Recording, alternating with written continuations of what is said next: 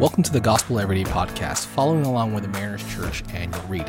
I'm your host for today, Van Ibeson, and we're continuing our journey through our annual read, Daily in His Presence by Andrew Murray.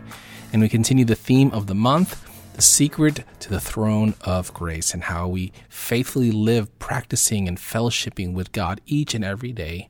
And so today's focus is the Song of the Lamb. And our text brings us to Revelation chapter 5, verse 9. And it reads, Because you were slain, and with your blood you purchased men for God from every tribe, language, and people and nations. That's Revelation chapter 5, verse 9. Now, think about the most iconic epic concerts there is. And maybe for you, it was more of on a personal level. For you, it was that concert that, that, your first concert you went to, or that band that you finally got to see, that group that you finally part, or maybe you were part of that. Whatever it was, just think about that and think about the most best composed songs of the world. See, my mind goes to some of the big, more iconic and epic concerts that have been made throughout history. And um, so I did some Google search. Um, maybe your mind can go back to 1969 at the Woodstock Festival, where Jimi Hendrix and The Who and Janis Joplin played, and over 400,000 people gathered for that concert or, or maybe one that made kind of more of history, which was the Live 8 in 1985, where a lot of money was raised uh, for famine relief in Africa, where over a million people turned up in front of Philadelphia Museum of Art to watch Bon Jovi, Linkin Park, and Kanye West. Or maybe the more historic ones, like the one in Moscow in 1997. This is what I just found out that there was a live performance for over 3.5 million people. I mean, can you imagine that being part of that and people singing along to a common song and just the environment of that place? Well, wherever your mind draws to, it pales in comparison to what we read in Revelations chapter 5. In the book of Revelation, chapter 5, we just read the text of this amazing new song that is being sung by the multitudes to Jesus, to the Lamb that was slain. And what's important about this and what we can learn from it is the object of their worship. They weren't just there for a good time to be entertained. The object of their worship, the object of the new song that was sung, was towards Jesus because he has done something right? The, the, the, verse says that he was slain. He was slain. Why? Because by his blood, he has purchased us, redeemed us, forgiven us, healed us, and brought us back in right relationship with God.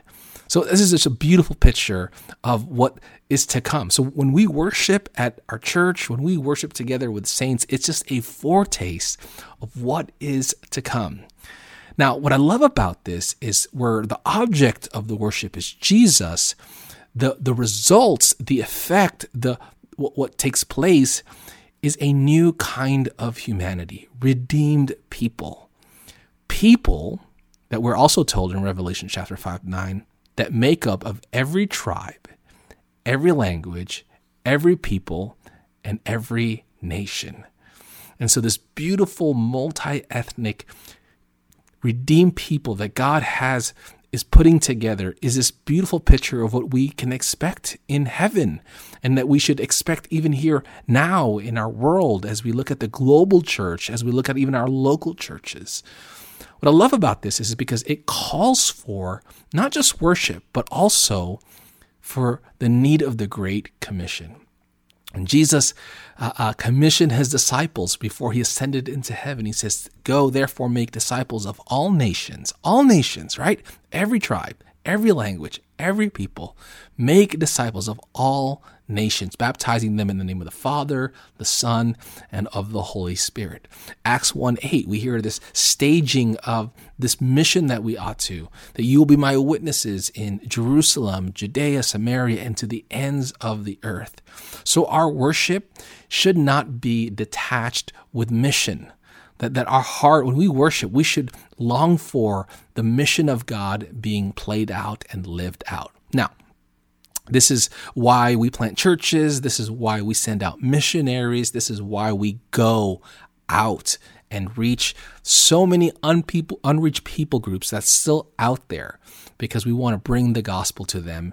And what we see in heaven is what we want to see here on earth, worshiping the Lamb who was slain, who has purchased us from every tribe, language, people, and nation. Now, you might be listening to this and say, I get the worship part, but I don't know if I can be a missionary. I don't know if I can go out there. I don't know if I can give my life. I, I, don't know how I can reach the nations. Well, here's the reality two things. One, the command is to go. And, and, and to go where? It's really more translated as you go, as you live your life, as you go about doing your business, as you go about raising your family, go and make disciples.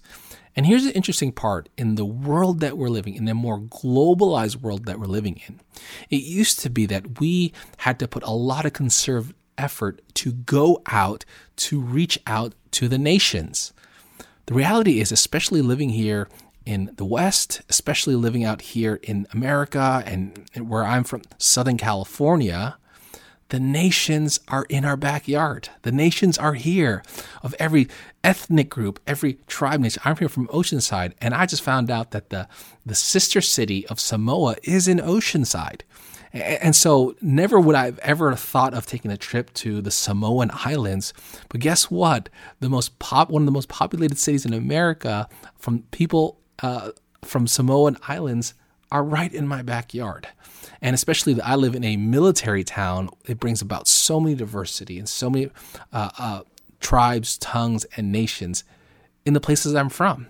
And so, yes, we're still called to go and wherever the Lord tells us to go, but we should also recognize that part of that going is in our backyard. And so, as we think about this verse, as we think about what the drama that's being unfolded of redemption history, and what God has been doing, and He invites us into, and the kind of people that He is forming for Himself, realize we have a role into that. We have a role into the mission of God to reach every tribe, every tongue, every nation. And, and part of that too is going out, but also it's going here in our backyards. And so, as you listen to this, may you be encouraged of the future that God has in store for us, of what He has in plan as we worship the Lamb, the song of the Lamb. And the results of it is that we worship in this multi ethnic, multicultural, multi generational people of God. And so let's pray our guided prayer for today. Lord Jesus, thank you that I may be united with you as a branch is to the vine. Feed me and prune me so that I may bear fruit to glorify your name and win the world for you. Amen. Thanks so much for making Gospel Everyday Podcast an important part of your day. Hit the subscribe button if you haven't yet, and we'd love it if you would take a few moments to rate, review, and share the podcast. Tune in tomorrow for brand new content. If you'd like more information about Mariners Church, download the Mariners app at your favorite app store or visit marinerschurch.org.